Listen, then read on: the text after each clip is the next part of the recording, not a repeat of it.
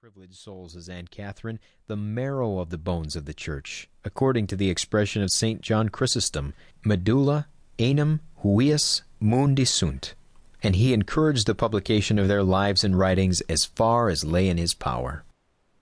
The editor of this book, being taken by a kind friend to the dying bed of the holy bishop, had no reason whatever to expect to be recognized, as he had only once in his life conversed with him for a few minutes. Nevertheless, the dying saint knew him again, and after a few most kind words blessed and exhorted him to continue his work for the glory of God.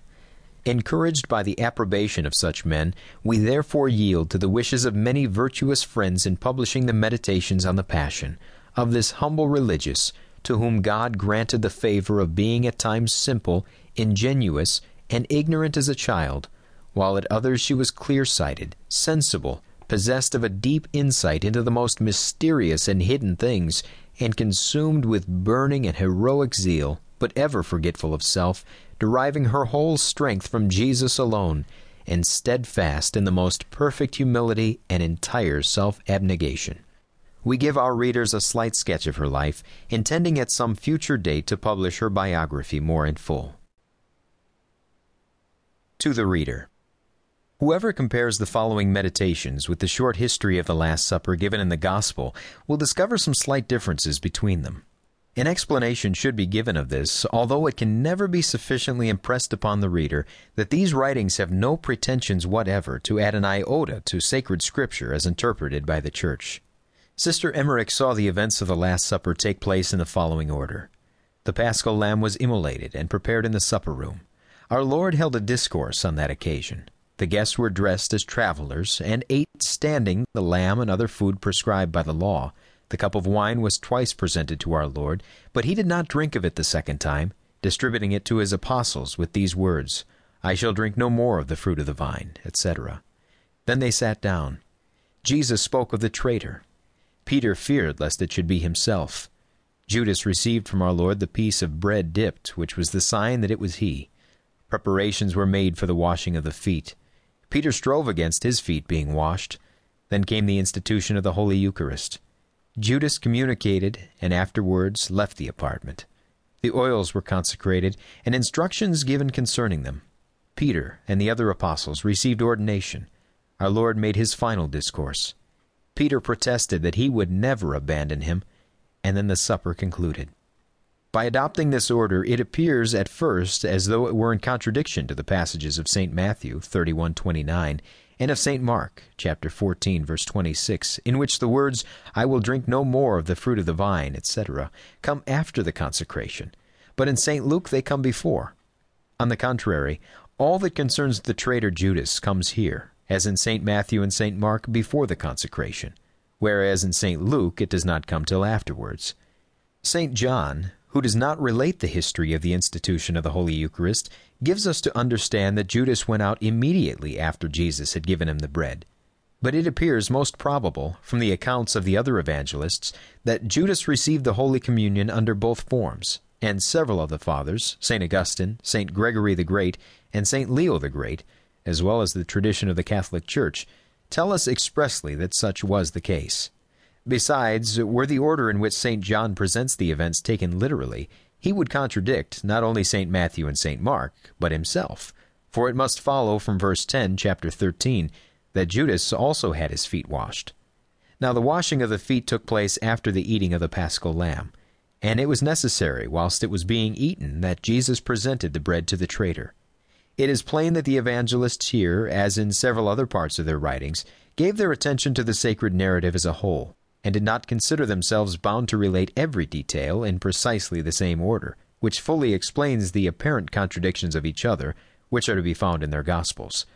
The following pages will appear to the attentive reader rather a simple and natural concordance of the Gospels than a history differing in any point of the slightest importance from that of Scripture.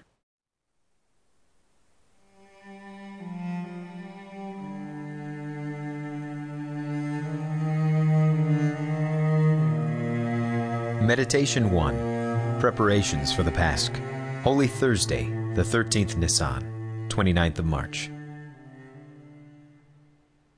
Yesterday evening it was that the last great public repast of our Lord and his friends took place in the house of Simon the leper at Bethania, and Mary Magdalene for the last time anointed the feet of Jesus with precious ointment. Judas was scandalized upon this occasion, and hastened forthwith to Jerusalem again to conspire with the high priests for the betrayal of Jesus into their hands. After the repast, Jesus returned to the house of Lazarus, and some of the apostles went to the inn situated beyond Bethania. During the night, Nicodemus again came to Lazarus' house, had a long conversation with our Lord, and returned before daylight to Jerusalem, being accompanied part of the way by Lazarus. The disciples had already asked Jesus where he would eat the Pasch. Today, before dawn, our Lord sent for Peter, James, and John, spoke to them at some length concerning all they had to prepare and order at Jerusalem, and told them that when ascending Mount Zion, they would meet the man carrying a pitcher of water. They were already well acquainted with this man, for at the last Pasch, at Bethania, it had been he who prepared the meal for Jesus. And this is why St. Matthew says, A certain man. They were to follow him home, and say to him, The Master saith, My time is near at hand. With thee I make the Pasch with my disciples. Matthew 26, verse 18. They were then to be shown the supper room, and make all necessary preparations. I saw the two apostles ascending towards Jerusalem, along a ravine, to the south of the temple, and in the direction of the north side of Zion. On the southern side of the mountain on which the temple stood, there were some rows of houses, and they walked opposite these houses, following the stream of an intervening torrent. When they had reached the summit of Mount Zion, which is higher than the mountain of the temple, they turned their steps toward the south, and just at the beginning of a small ascent, met the man who had been named to them. They followed and spoke to him as Jesus had commanded. He was much gratified by their words, and answered that a supper had already been ordered to be prepared at his house, probably by Nicodemus, but that he had not been aware for whom, and was delighted to learn that it was for Jesus. This man's name was Heli, and he was the brother-in-law of Zachary of Hebron, in whose house Jesus had in the preceding year announced the death of John the Baptist. He had only one son, who was a Levite, and a friend of St. Luke before the latter was called by our Lord, and five daughters, all of whom were unmarried. He went up every year with his servants for the festival of the Pasch, hired a room, and prepared the Pasch for persons who had no friend in the town to lodge with. This year he had hired a supper room which belonged to Nicodemus and Joseph of Arimathea. He showed the two apostles its position and interior arrangement. Meditation 2 The Supper Room on the southern side of Mount Zion, not far from the ruined castle of David, and the market held on the ascent leading to that castle, there stood toward the east an ancient and solid building, between rows of thick trees, in the midst of a spacious court surrounded by strong walls.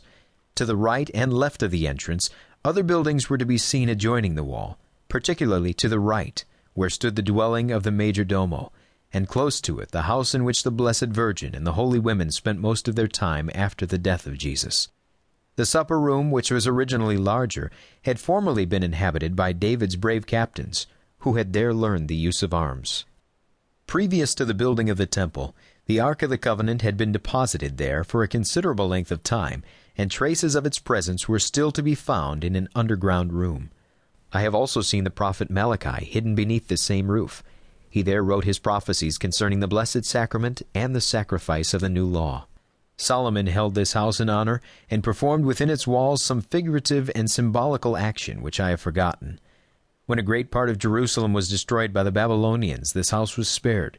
I have seen many other things concerning this same house, but I only remember what I have now told. This building was in a very dilapidated state when it became the property of Nicodemus and Joseph of Arimathea, who arranged the principal building in a very suitable manner, and let it as a supper room to strangers coming to Jerusalem for the purpose of celebrating the festival of the Pasch. Thus it was that our Lord had made use of it the previous year. Moreover, the house and surrounding buildings served as warehouses for monuments and other stones, and as workshops for the laborers. For Joseph of Arimathea possessed valuable quarries in his own country, from which he had large blocks of stone brought, that his workmen might fashion them, under his own eye, into tombs, architectural ornaments, and columns for sale. Nicodemus had a share in this business, and used to spend many leisure hours himself in sculpturing.